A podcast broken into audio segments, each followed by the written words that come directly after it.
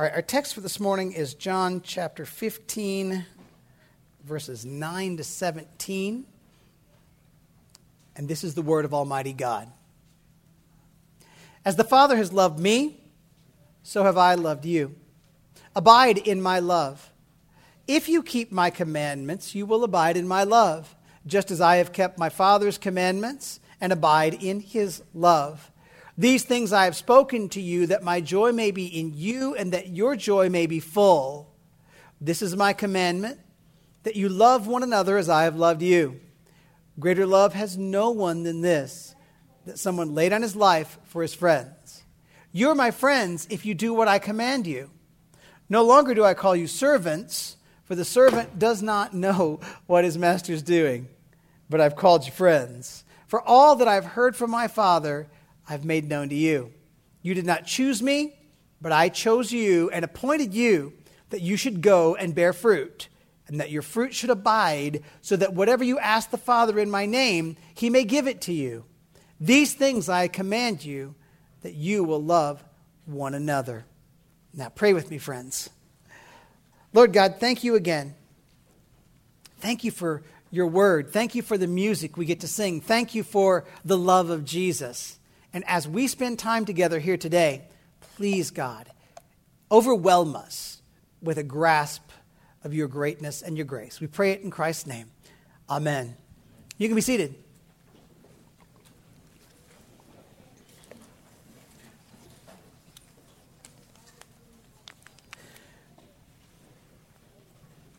Where the law says do, the grace of God says done. I think that's good, don't you? In every religion in the world outside of biblical Christianity, a person works his or her way to their deity through personal obedience, through good behavior.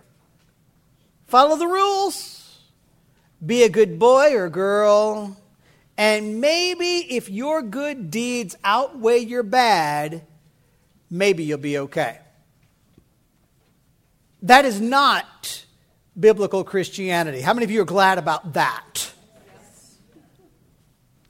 None of us will ever work our way to God by obedience to the laws and commands of God, because we are already guilty of falling short of the glory of God. We are incapable of perfection.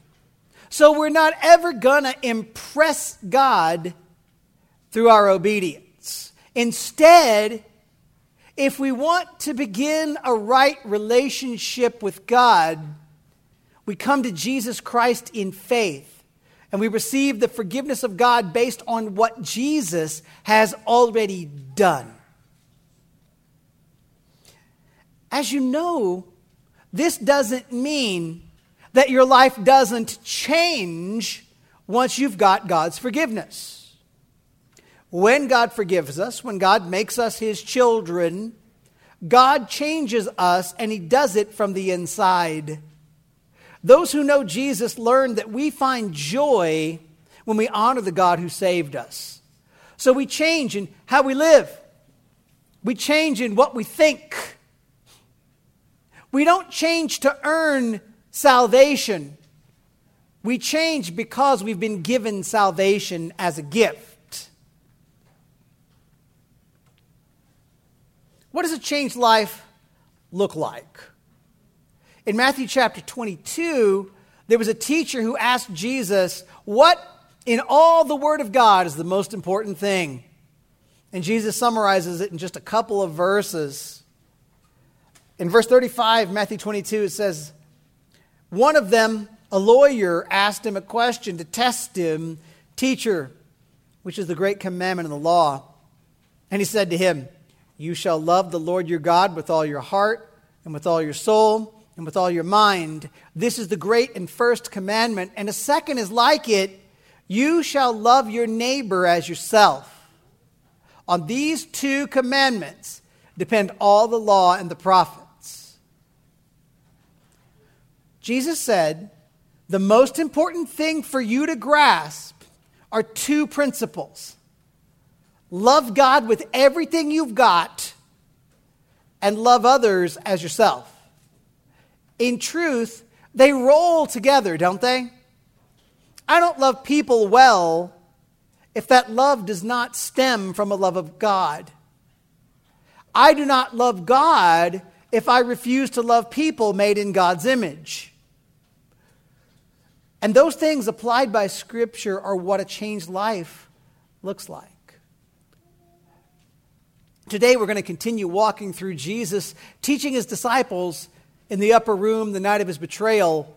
And we're going to see these two key principles front and center. Love God, love others. Let's find four points. We're going to take note of them. You can write them down as we learn how to please God and how to abide in Christian love. So point number one, for you new folks, this is how we do notes around here. Abide in God's love for joy. I don't sneak points up on you. Abide in God's love for joy. Look with me at verses nine through eleven. As the Father has loved me, so have I loved you. Abide in my love. If you keep my commandments, you will abide in my love, just as I have kept my Father's commandments and abide in his love. These things I have spoken to you, that my joy may be in you, and that your joy may be full.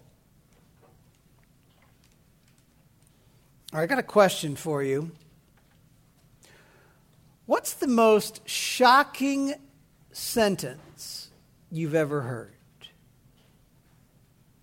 What are the most unbelievable words somebody ever said to you? You might think that they're words from your boss. You ever been shocked by something your boss said? They might be f- from your doctor. They might be from your spouse. But in point of fact, the most radical sentence you have ever heard, and I know this, is only three words long. God loves you. Why is that sentence crazy? God is holy. God is infinite in his perfections. And all of us, every last one of us, has failed to live up to God's perfection. That God would let us live at all is stunning. That God would provide us an earth to walk on and air to breathe is outrageous. But to say that God loves us, that's beyond belief. When God created humanity, he made people in his image. And something about what we are as human beings gives us a value that is inestimable. And because of that image, God loves all people. Now, I'm not suggesting to you that God loves everyone in the same way or with the same result. But God loves his creation. Yet, what we're seeing here in Jesus' words is beyond the general love of God for human beings. Jesus, God the Son, is speaking to followers of God about the special, unique, soul-saving, life-changing love of God for those who are under God's grace.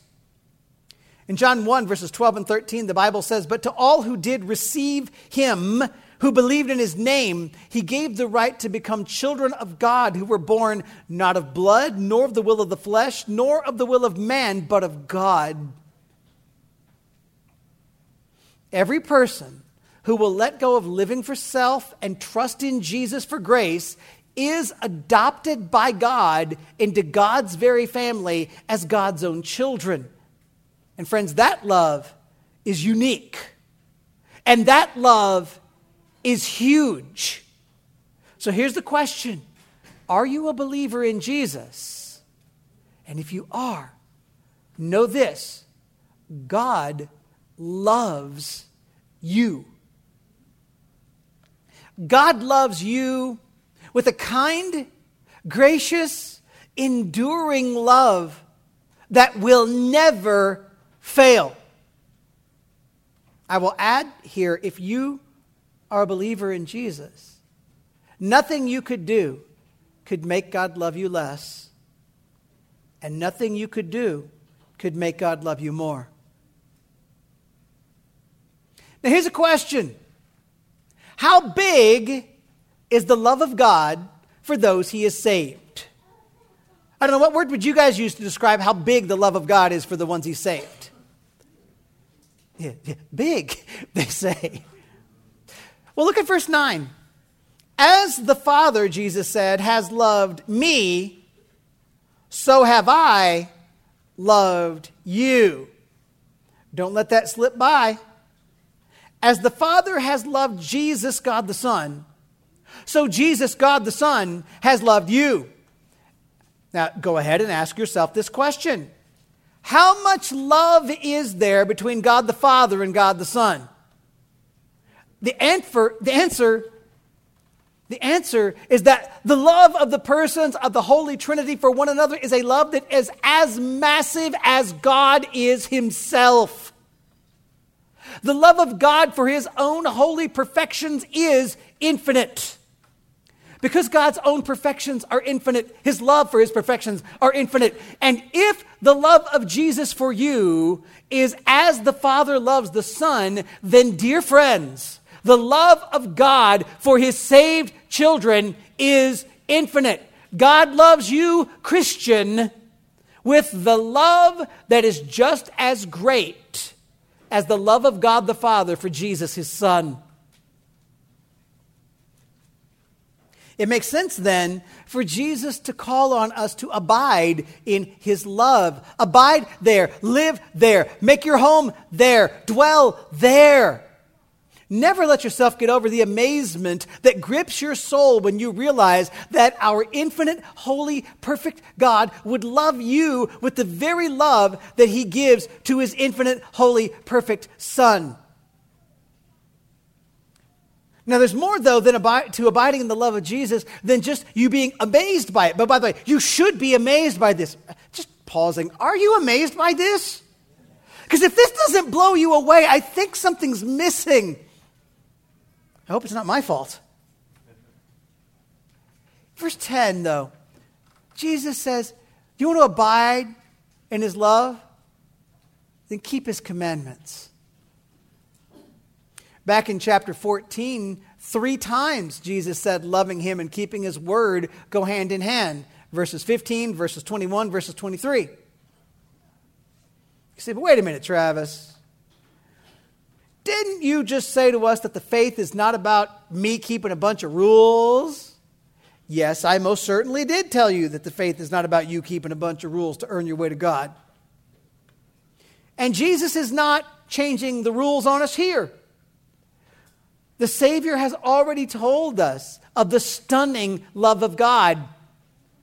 And it is to our good that we abide in, that we rest in, that we swim in that love. What Jesus is telling you here is not how to earn God's love. You can't do that. What Jesus is telling you is how for you to rest in, remain in, abide in, and experience the love of God.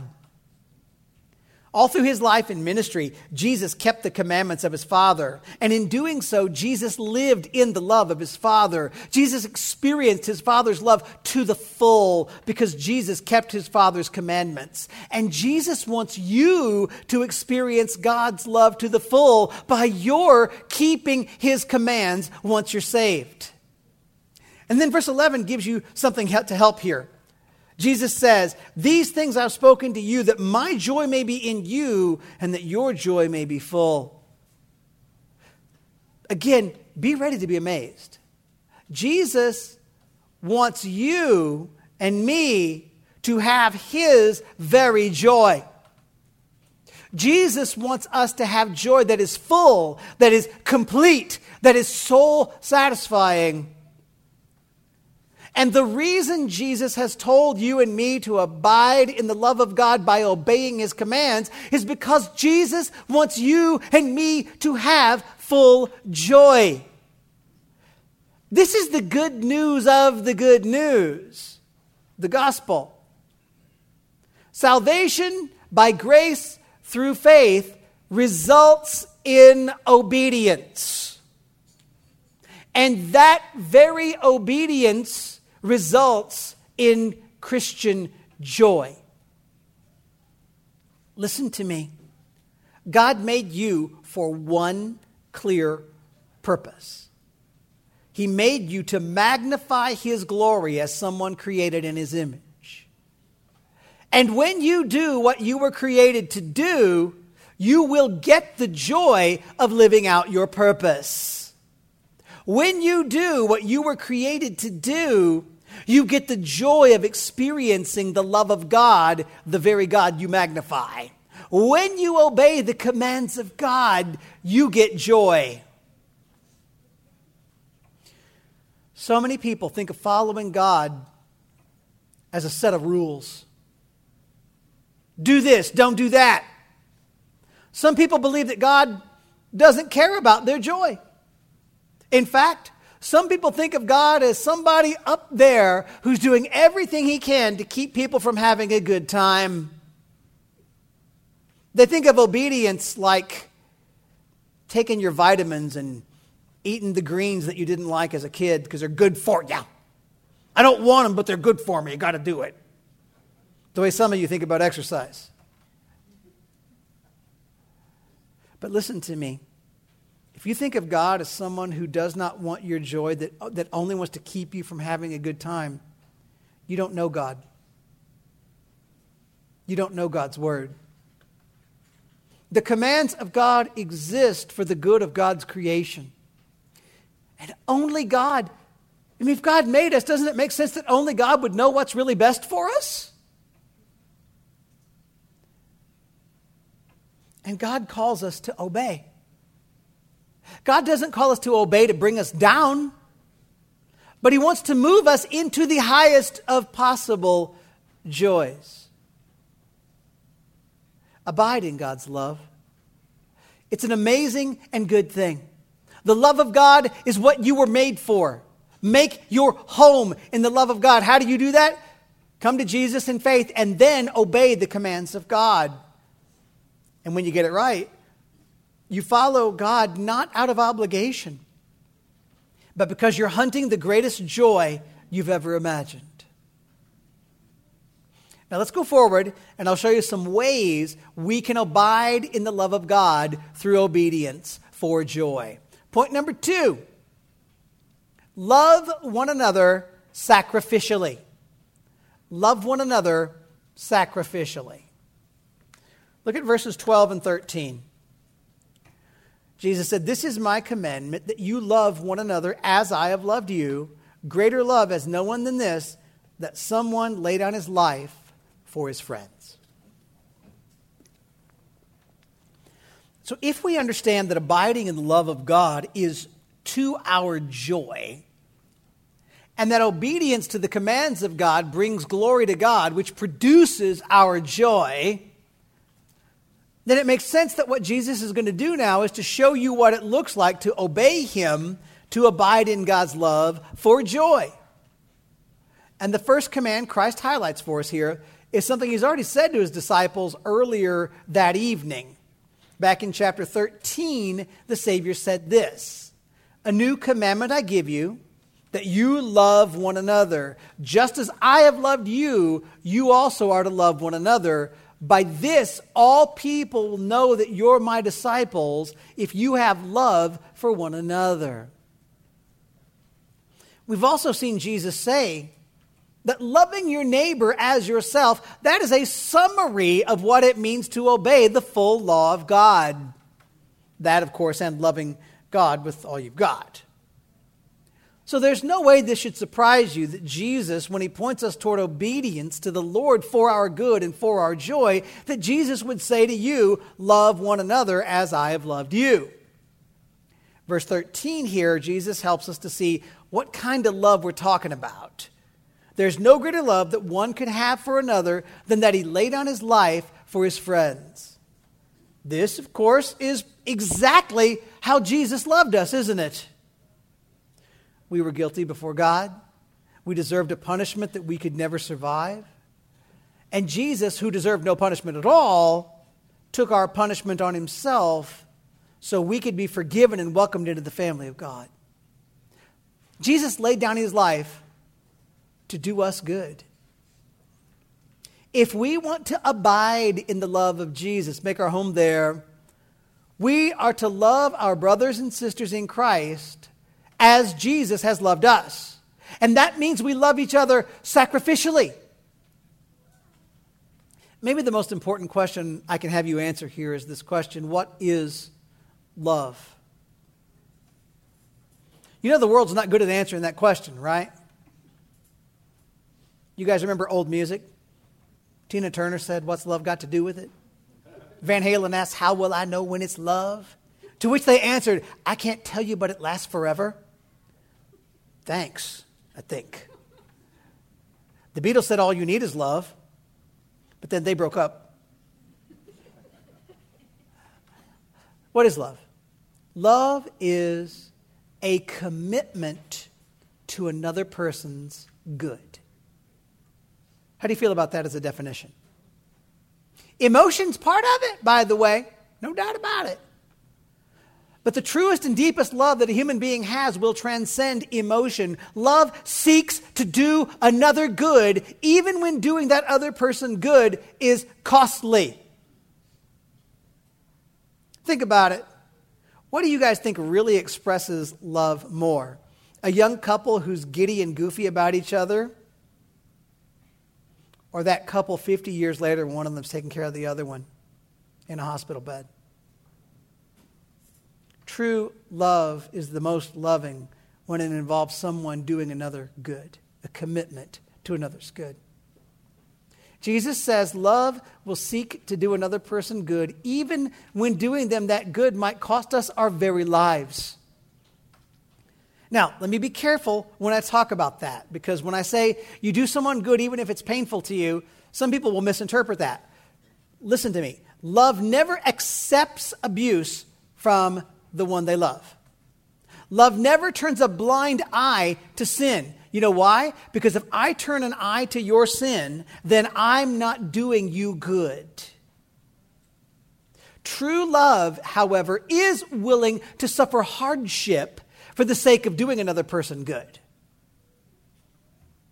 So Christians, as you think about how you can live in the love of God, start with the call to love one another. Be eager to do one another good. Rearrange your life so that you can do good for other people here in the church body. Be willing to let go of your rights, to sacrifice your preferences, to give up your time, to give up your resources, to do what it takes to genuinely love other people who are in the family of God. To do that honors Christ. To do that will lead to your joy. Let's go on. Third point. I love this one. Rejoice in the friendship of Jesus. Rejoice in the friendship of Jesus. Verses fourteen and fifteen, Jesus said, "You're my friends if you do what I command you. No longer do I call you servants, for the servant does not know what his master is doing, but I have called you friends, for all that I've heard from my Father, that I've made known to you." You guys know in the Old Testament, there are two individuals who are called the friend of God. Abraham gets that label, Moses gets that label. So if Jesus goes forward and starts talking about his followers as his friends, that's amazing too. I already said this. Jesus is not here telling us we do good deeds and earn our position. But in verse fourteen, Jesus gives his disciples a way to see, to measure if they are behaving as his friends. We are abiding in God's love. We are being friends of Jesus. How would I know if I'm abiding in God's love? How would I know if I'm being Jesus' friend? The answer is when we do what he commands. Are you Jesus' friend?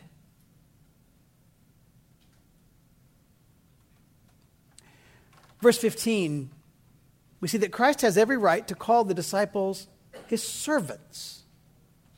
The Greek word there for servant is the form of the word doulos. It's the word for slave. Jesus is telling his disciples he wants to treat them as friends, not simply as slaves. What's the difference? It has to do with the issue of revelation. The job of a slave is to obey the command of the master, period. The slave has no right to question the master's plan, the master's motivation. In fact, the slave has no right even to know what the master's plan or the master's motivation is. Why? Slaves obey. That's it. But Jesus said to his followers, his disciples, I'm not calling you slaves, I'm calling you friends. Jesus says, all that I've heard from my Father, I've made known to you. Jesus, God the Son, has let the disciples in on the true plan and the purpose of God. Jesus has told his disciples who he is. Jesus has told his disciples about his death to come. Jesus has promised them, I will see you again alive on the other side of the grave. Jesus said, I'm going to send the Holy Spirit to come to you, to comfort you, to teach you. Jesus has let the disciples in on the plan. He's treated them like friends, not merely as servants. But what about you and what about me? It's almost two millennia after Jesus said these words to his disciples. Can we be the friends of Jesus too? Here's the good news. The friendship Jesus gave to his disciples is the very friendship he gives Christians right here, right now, today. Jesus already told you he loves you with the very same love he loves that the Father loves him. Now remember this as well. There's no difference between the Father and the Son in the will of God. God the Father, therefore, loves all of those who belong to him with a love as great as his love for his Son. So I think it's sensible for you to understand, if you're a Christian, you can be both a child of God and a friend of Jesus because Jesus finished the work that was required to bring you into that relationship. Let me give you two halves of being a friend of Jesus. When Jesus says, you're my friends if you do what I command you, again, he's not saying you can earn my friendship by your good behavior. You have his love settled, done deal. You don't work your way into his love. But the point is, when you have his love, when you are his friend, you will respond in obedience. If you are his friend, you will obey. If you obey, you show the truth of the fact that you are his friend. Let me be clear. Your obedience does not earn your place in God's family. Have I said that enough today for you to, for you to believe that I mean it? But can I say this to you, and I want you to listen. There is no such thing as a true child of God or a true friend of God who refuses to follow the commands of God. You guys agree with that too? There is no such thing as a true child of God or a true friend of God who refuses to obey the commands of God. Obedience does not make you God's child, but a total lack of obedience may in fact be evidence that you are not in a loving relationship with God. Now, we know none of us is perfect in our daily lives, right? I assume that if you're looking for perfection, you can't get much closer than Kay. Right, Kay? Yeah, there you go. Amen. I did not know how that was going to go. Let's be honest. Do you think you're going to be perfect this side of the grave? You still got your skin on, folks. You're still in the flesh. You're still in the world. And you're not going to live out perfection this side of the grave. A day is coming when God is going to give us brand new bodies and cleanse the entire world of all sin. But until that day comes, we will struggle and we will sometimes fail.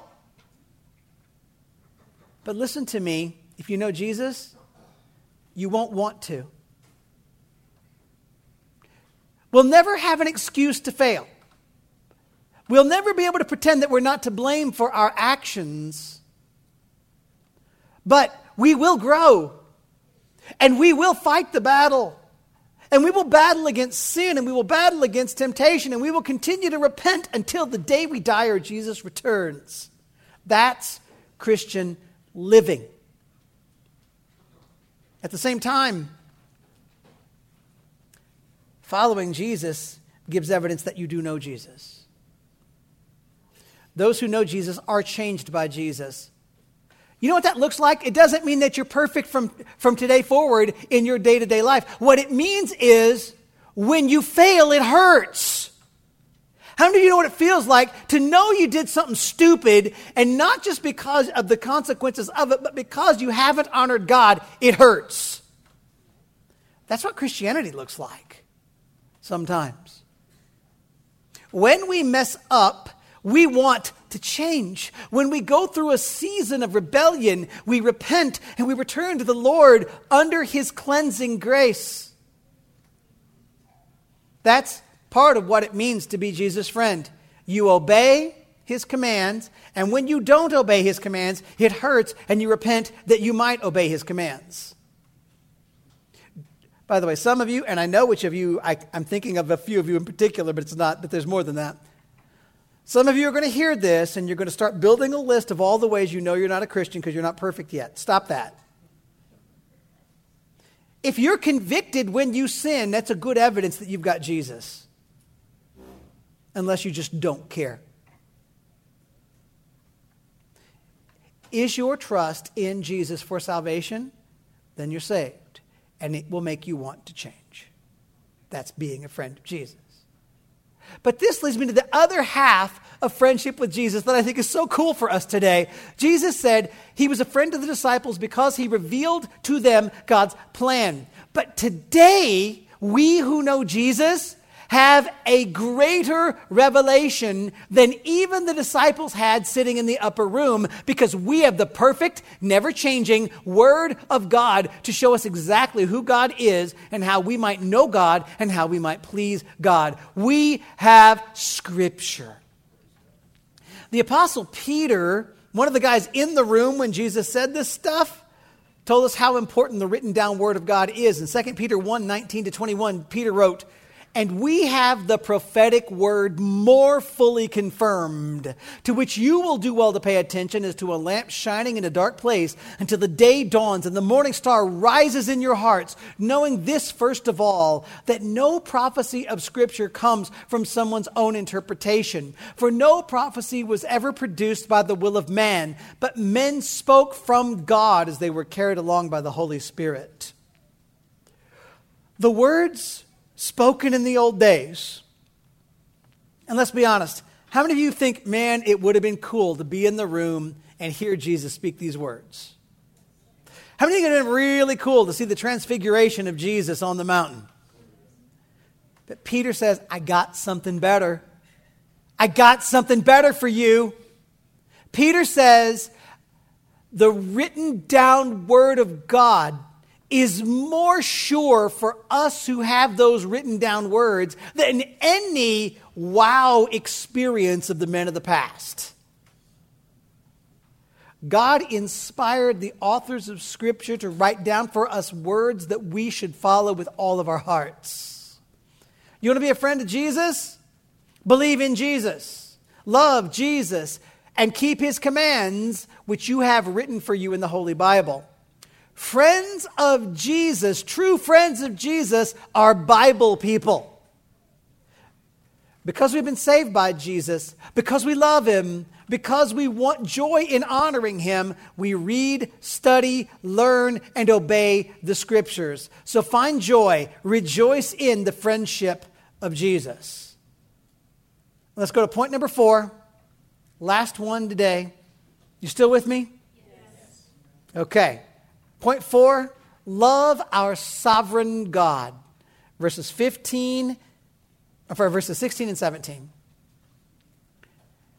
Jesus said, "You did not choose me, But I chose you and appointed you that you should go and bear fruit, and that your fruit should abide, so that whatever you ask the Father in my name, he may give it to you. These things I command you, so that you will love one another. So, man, I've given you guys a lot of ego stroking today, haven't I? All this talk about the love of God, being loved by God, being the friend of God, it might put a person in danger of getting a puffed up opinion of his own goodness. Are you doing that? I hope not. You might be thinking, oh, if God loves me so much, I must be pretty spectacular.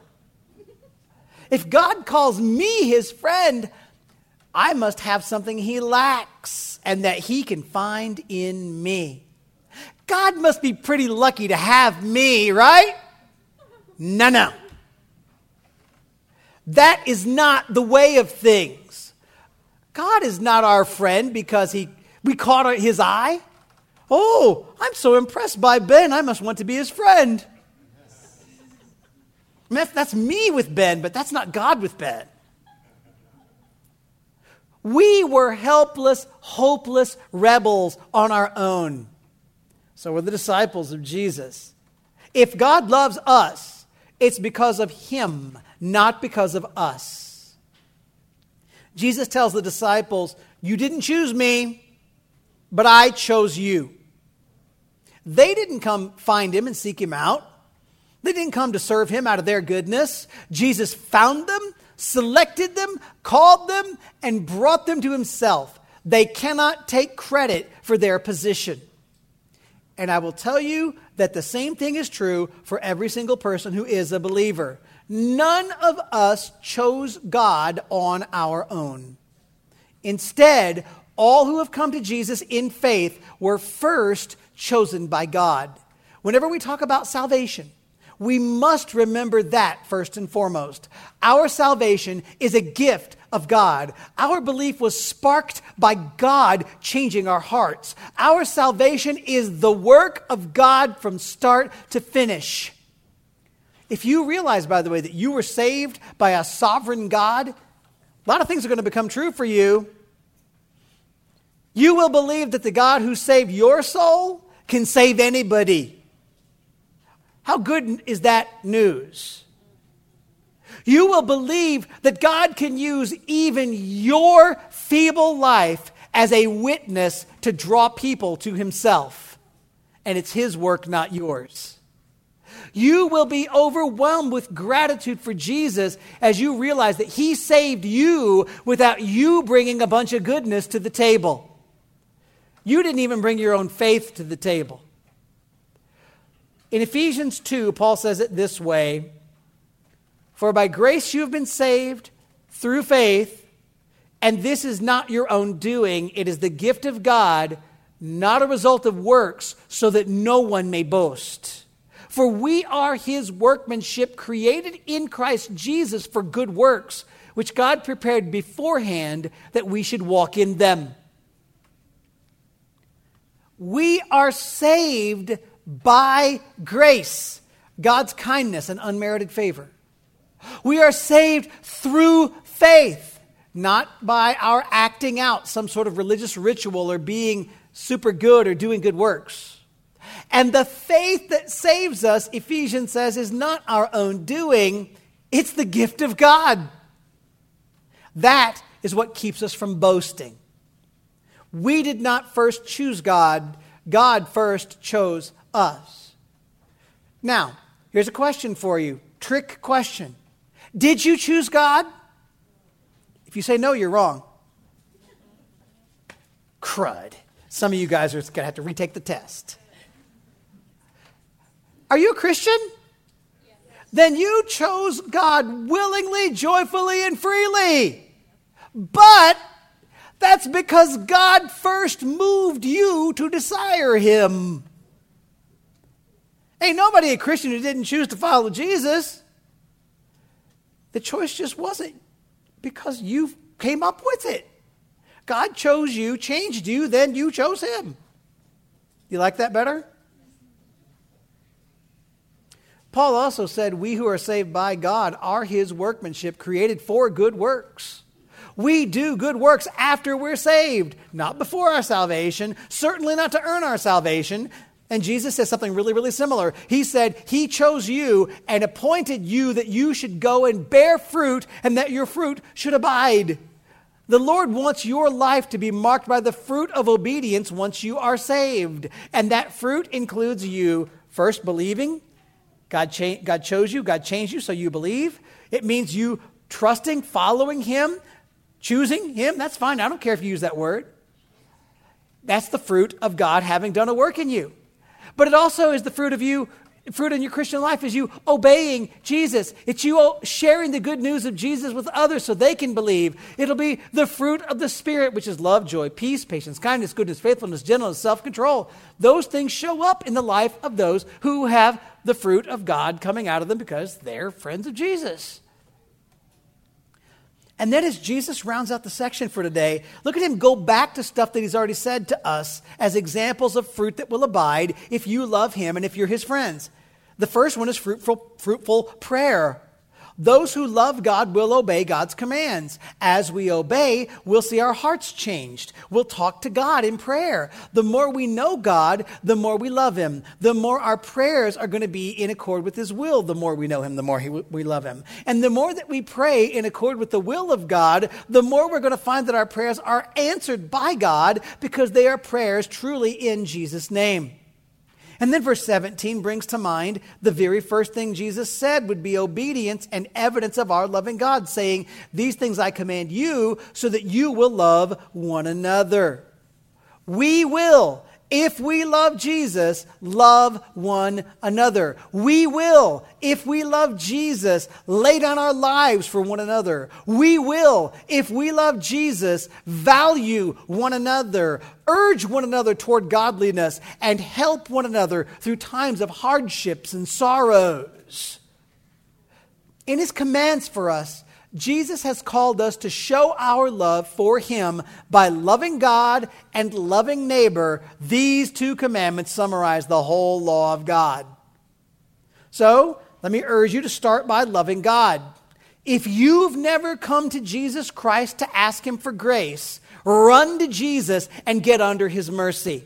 Believe in Jesus. Believe that you need his grace. Ask him to save your soul and ask him to be the Lord of your life. Soon enough, you'll realize it's because you did not choose him, but he chose you. And once you know Jesus, I want you to think about ways to love God more and love others better. If you know Jesus, your life is going to be marked by a heart that seeks to obey Jesus. Thanks be to God. This call is not about you trying to be good enough to earn your way to God. And thanks be to God. This is not about you doing things that would make God keep loving you because you can't change it. The call for you to love God through obedience is the call for you to do the thing that'll give your heart its greatest joy. Because it's all about living in the joy of knowing that the God who made you loves you with a love beyond anything you could ever imagine. And as Jesus said, you abiding in that love. Let's pray together. Father, as we bow here, we desire to know you and love you and be faithful to you. Help us remember Jesus and allow that remembering Jesus to result in us obeying Jesus.